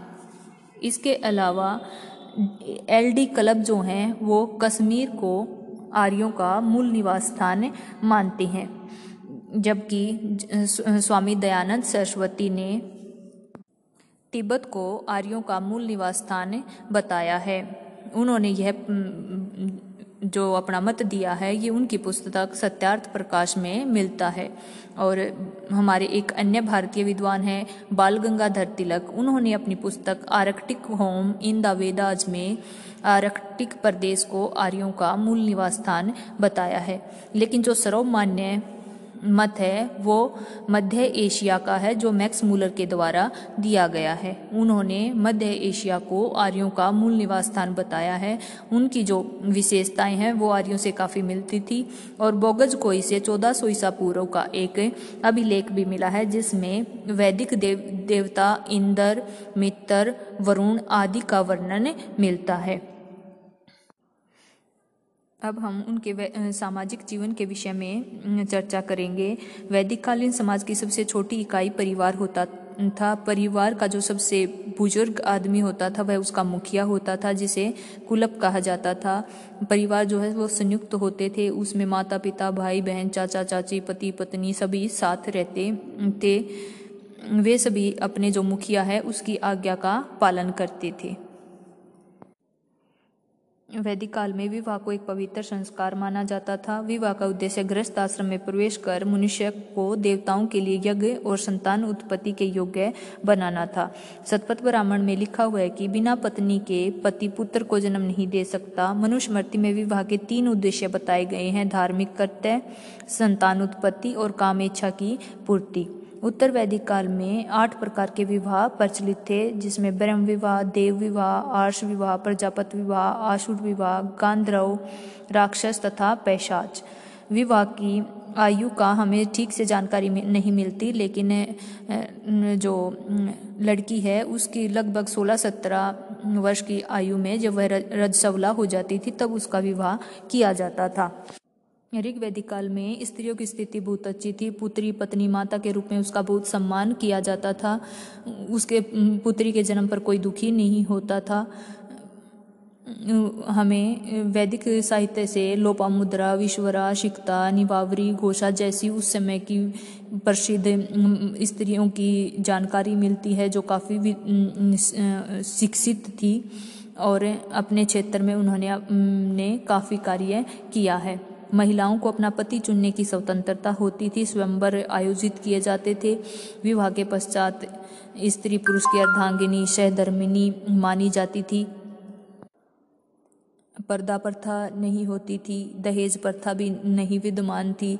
इसके अलावा विधवा पुनर्विवाह नहीं किए जाते थे, लेकिन एक जगह पर हमें नियोग प्रथा का वर्णन मिलता है, जिसके अनुसार यदि किसी महिला का पति मर जाता है तो वह अपने पति के भाई के साथ सहवास करके पुत्र प्राप्ति कर सकती थी। महिलाओं को संपत्ति में भी अधिकार दिया जाता था। इसके अलावा वे जो राजनीतिक संस्था है, विदत और सभा, उसमें भी भाग लेती थी। इस प्रकार हम देखते हैं कि जो महिलाओं की स्थिति है वो वैदिक सभ्यता में काफ़ी अच्छी थी। इसके अलावा आश्रम व्यवस्था भी प्रचलित थी, जिसमें मनुष्य के जीवन को 100 वर्ष का मानकर उसे 4 भागों में बांटा गया था। प्रत्येक भाग 25 वर्ष का होता था, जिसमें सबसे पहले आता है ब्रह्मचर्य आश्रम, जिसमें जो व्यक्ति है उसका मुख्य कार्य शिक्षा ग्रहण करना होता था। वह गुरुकुल में अपने गुरु के पास जाकर वेदों की, धार्मिक या फिर युद्ध कला की शिक्षा प्राप्त करता था। इसके बाद जो नेक्स्ट आश्रम आता है वह था गृहस्थ आश्रम। इसमें वह शिक्षा ग्रहण कर लेता था, तब उसके बाद उसका विवाह किया जाता था, जिसका मुख्य कार्य था वही अपना बच्चे पैदा करना, संतान उत्पत्ति करना और धार्मिक कार्य करना। इसके बाद आता था वानप्रस्थ। इसमें वह वनों में जाकर आध्यात्मिक ज्ञान की प्राप्ति करता था। उसके बाद आता है संन्यास। इसमें वह अपना संपूर्ण ध्यान ईश्वर में लगाता था और मोक्ष की प्राप्ति के लिए कार्य करता था। आर्य 3 प्रकार के वस्त्र धारण करते थे, जिसमें अधिवास, वास और नेवी। अधिवास शरीर के ऊपरी भाग पर पहने जाने वाला वस्त्र होता था, जैसे पगड़ी, टोपी। वास शरीर के मध्य भाग में पहना जाता था, जैसे कुर्ता, कमीज। नेवी नामक वस्त्र शरीर के निचले भाग में पहना जाता था, जैसे धोती, तहमद, लंगोट। आर्य सूती, ऊनी, रेशमी तथा मर्ग चरम के वस्त्र धारण करते थे। वे वस्त्रों को विभिन्न रंगों से रंगते थे। राजा सोने और चांदी से जड़ित वस्त्र पहनते थे। स्त्रियाँ लहंगा, चोली, साड़ी आदि वस्त्रों का प्रयोग करती थी। उत्तर वैदिक काल में स्त्रियां अतक, द्रापी, पेशस, वादुप आदि वस्त्र भी धारण करती थी। इसके अलावा उन्हें श्रृंगार का भी काफ़ी शौक था। मेनली वे फूलों से साज सज्जा करना ज़्यादा पसंद करते थे। वे कर्ण शोभन, कान में पहने जाने वाली बालियों को कहा जाता था। कुरीर सिर पर पहने जाने वाला आभूषण था। खादी अंगूठी को कहा जाता था। निष्क गले में पहना जाता था। रुक्ष छाती पर पहने जाने वाला आभूषण था। विमुक्ता मोतियों की माला को कहा जाता था। इनके जो आभूषण होते हैं वे सोने, चांदी, तांबे और पीतल के भी बनाए जाते थे। इसके अलावा वो बालों में तेल लगाकर कंघी करते थे। स्त्रियाँ बालों की मेंढियाँ बनाती थी। पुरुष मूछ और दाढ़ी दोनों रखते थे। हजामत भी बनवाने के प्रमाण मिले हैं। इसके अलावा उनके धातु के दर्पण भी मिले हैं। इस प्रकार हम देखते हैं कि वो जो वैदिक सभ्यता में आर्य हैं वे स्त्री हो चाहे पुरुष दोनों ही श्रृंगार के काफ़ी शौकीन थे। आर्यों के जीवन में भोजन का भी बहुत महत्व है। उपनिषदों के अनुसार वे भोजन की पूजा करते थे, उसमें भोजन को अन्न कहा जाता था। आर्य जो है वो जौ को काफ़ी महत्व देते थे। ऋग्वेद में गेहूं का उल्लेख ज़्यादा नहीं मिलता है। उत्तर वैदिक काल में गेहूं और चावल का उल्लेख मिलता है। इसके अलावा वो दालों का जिसमें उड़द, मूंग, मसूर, फल और सब्जियों का भी प्रयोग भोजन के तौर पर करते थे। वे जौ या गेहूँ की चपातियाँ भी बनाते थे। इसके अलावा जो व चावल की खीर बनाते थे। दूध, दही, मक्खन का भी प्रयोग भोजन में किया जाता था। दूध वो खूब पीते थे। वे सत्तू तथा सोमरस भी पीते थे। सोमरस जड़ी बूटियों से बनाया जाता था जो दूध के साथ पीना पवित्र माना जाता था और ये धार्मिक प्रयोजनों पर ही पिया जाता था। शहद, गन्ने का प्रयोग मिष्ठान बनाने में किया जाता था। आर्य मांस का भी प्रयोग करते थे लेकिन वो ज़्यादा नहीं, कुछ ही हद तक उसका प्रयोग किया जाता था। और उत्तर वैदिक काल में तो इसे पूरी तरह से प्रतिबंधित कर दिया गया था और यह निंदनीय कार्य माना जाता था। जमीन पर बैठकर वो भोजन खाते थे। स्वच्छता पर भी बल देते थे। भोजन के पहले और बाद में कुल्ला किया जाता था। जूठा भोजन नहीं छोड़ा जाता था। इस प्रकार जो आर्य हैं वे शुद्ध और सात्विक भोजन करते थे। इसके अलावा वर्ण व्यवस्था भी प्रचलित थी। वर्ण व्यवस्था का वर्णन हमें ऋग्वेद के 9वें मंडल में पता चलता है, जिसमें पुरुष सूक्त में समाज को 4 वर्णों में बांटा गया है। सबसे ऊपर हैं ब्राह्मण, उसके बाद क्षेत्रीय, उसके बाद वैश्य और उसके बाद शूद्र। इनके कार्य भी निश्चित थे। ब्राह्मण का कार्य धार्मिक परियोजनों में सहायता करना और शिक्षा देने का होता था। क्षेत्रीय जो है उसका कार्य राज्य को चलाना होता था और लोगों की रक्षा करने का दायित्व उसके ऊपर होता था। वैश्य जो है वो कृषि और व्यापार में संलग्न थे और जो शूद्र है वो उसका कार्य इन ऊपर के तीनों वर्गों की सेवा करना था। इन जो वर्ण व्यवस्था है इसकी उत्पत्ति ब्रह्मा से मानी जाती है। माना जाता है कि जो ब्रह्मा का मुख है उससे ब्राह्मण की उत्पत्ति हुई है, उसकी भुजाओं से क्षेत्रीय की हुई है, उसकी जंघाओं से वैश्य की हुई है और उसके पैरों से शूद्र की हुई है। लेकिन जो ये विभाजन है ये ऋग्वैदिक काल में व्यक्ति के कार्य पर आधारित था, जन्म पर आधारित नहीं था। व्यक्ति अपने कार्य के अनुसार अपनी स्थिति बदल सकता था। लेकिन उत्तर वैदिक काल में यह जन्म पर आधारित हो गया। व्यक्ति की जाति उसके जन्म से ही निश्चित हो जाती थी। यदि वह शूद्र के घर पैदा हुआ है तो शूद्र कहलाएगा, यदि वह ब्राह्मण के घर पैदा हुआ है तो ब्राह्मण कहलाएगा। लेकिन जो हमारा ऋग्वैदिक पीरियड है उसमें ऐसा नहीं था। यदि कोई ब्राह्मण के घर जन्म लेता है लेकिन वह क्षेत्रीय बन जाता है या राजा बन जाता है तो वो क्षेत्रीय कहलाता था। या वो शूद्र के घर पैदा हुआ है लेकिन वो कृषि कार्य में संलग्न है तो वो वैश्य कहलाता था। जो प्रतिबंध है ये इस पर ये ज़्यादा कठोर रूप से लागू उत्तर वैदिक काल में होती है। आगे उनकी अर्थव्यवस्था के विषय में जाने तो आर्य सभ्यता ग्रामीण सभ्यता थी और उनका मुख्य कार्य कृषि करना था। हालांकि उनके जीवन में पशुचारण का भी काफ़ी महत्व था। आर्य कृषि और पशुपालन के साथ साथ वस्तुओं का निर्माण भी करते थे और व्यापार भी करते थे। लेकिन जो अर्थव्यवस्था है वो मुख्य रूप से कृषि और पशुपालन पर ही आधारित थी। कृषि शब्द का प्रयोग ऋग्वेद में 33 बार हुआ है। सिंचाई से के लिए प्रार्थनाएं भी वैदिक साहित्य में मिलती हैं। आर्य जो है वो अनु, यव और धान आदि की खेती करते थे। यव जो है जौ को कहा जाता है। पंजाब व गंगा की ऊपरी घाटी से जौ और चावल के अवशेष मिले हैं। यजुर्वेद में 5 प्रकार के चावलों का वर्णन मिलता है। महाब्रीही, कृष्ण ब्रीही, शुक्ल ब्रीही, आसु धान्य और हायन। अतरंजी खेड़ा के चित्रित भूरे मृद भांडों वाले 70 से भी जौ, चावल और गेहूं के अवशेष मिले हैं। यजुर्वेद में भी अनों और दालों, उड़द, मूंग, मसूर का वर्णन मिलता है। इसके अलावा उस समय सब्जियों में ककड़ी, कमल, ककड़ी, लौकी, तिलहनों में तिल, सरसों आदि की फसलें उगाई जाती थी।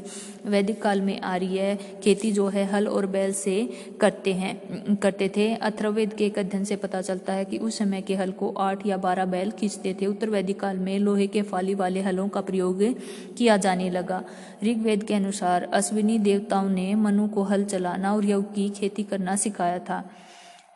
हल और बैलों से खेत की जुताई करने के पश्चात उनमें बीज बोया जाता था। फसलों को पकने के पश्चात हंसिये की सहायता से काटकर गट्ठों में बांधकर उसे खलिहानों में एकत्रित किया जाता था। इसके पश्चात उसे डंडों से पीटा जाता था या बैलों से कुचला जाता था, जिससे अनाज भूसे से अलग हो जाता था। इसके पश्चात छलनी से भूसा उड़ाकर अनाज अलग कर लिया जाता था।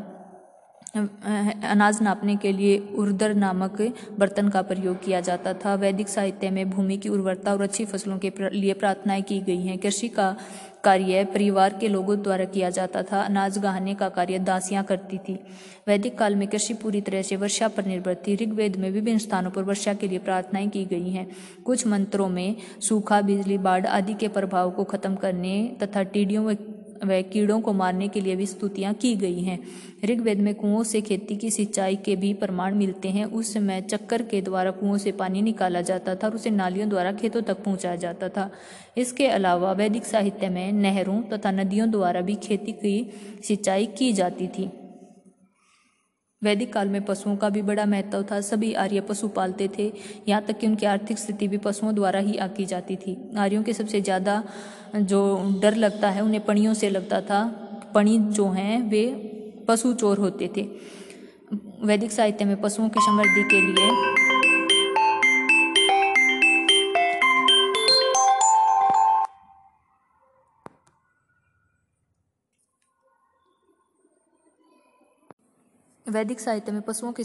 स्तुति भी की गई है। पशुओं में गाय को सबसे अधिक महत्व दिया जाता था। गाय को उनकी अमूल्य संपत्ति माना जाता था।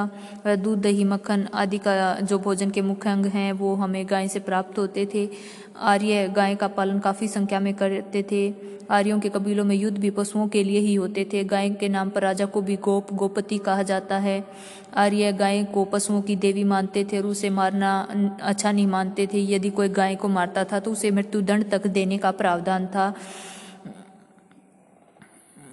जो दूध दोहने का कार्य है वो महिलाएं करती थी, उनके लिए दुहिता शब्द का प्रयोग किया गया है। इसके अलावा भैंस, भेड़, बकरियां आदि भी पाली जाती थी, जिनसे ऊन भी मिलती थी और दूध भी मिलता था। आर्यों के जीवन में घोड़े का भी बहुत उपयोग होता था, एक उपयोगी पशु था वो। हालांकि हमें हड़प्पा सभ्यता में घोड़े के उपयोग के प्रमाण नहीं मिलते, लेकिन वैदिक सभ्यता में घोड़ा एक प्रमुख पशु होता था। यह रथ चलाने के लिए जो सेना का प्रमुख अंग होता था और गाड़ियों को खींचने के काम आता था। इसके अलावा आर्य जो है घुड़सवारी और घुड़ दौड़ के भी बहुत शौकीन थे। घोड़े पुरोहितों को दान में भी दिए जाते थे। अश्वमेघ यज्ञ में घोड़े का ही प्रयोग किया जाता था। आर्य ऊँट से भी परिचित थे। ऊँट बोझा ढोने के काम आता था। रेगिस्तान में ऊँट कृषि कार्य के लिए काम में आते थे। इसके अलावा आर्य गधे, खच्चर, कुत्ते आदि को भी पालते थे। इसके बाद आते हैं उनके उद्योग। आर्य जो है वो धातु शिल्प का कार्य भी करते थे। वे सब विभिन्न धातुओं से परिचित थे और उनसे आभूषण भी बनाते थे। उनके जो कृषि में प्रयोग होने वाले औजार हैं वो भी उससे बनाए जाते थे।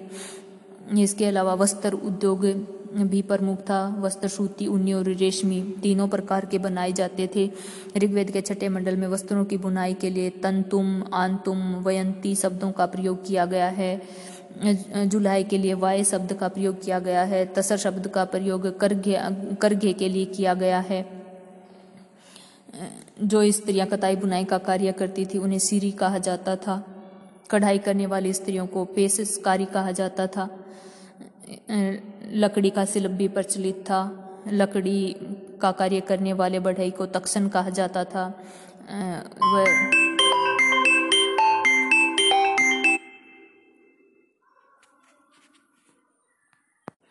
बढ़ई जो है वो आर्यों के लिए रथों का निर्माण करते थे।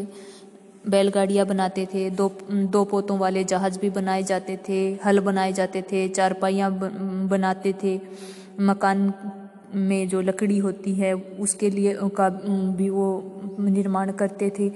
इस प्रकार जो लकड़ी का शिल्प है वो भी काफ़ी प्रचलित था। इसके अलावा मिट्टी के बर्तन बनाना, मिट्टी के बर्तन वो चाक की सहायता से बनाते थे। कुम्हार को कुलान और मृतप्च कहा जाता था। मिट्टी के बर्तनों में घड़े, गिलास, कटोरियाँ, थालियाँ, तस्तरियाँ आदि का निर्माण वो करते थे। जो आर्यों के बर्तन होते थे वो चित्रित भूरे रंग के होते थे।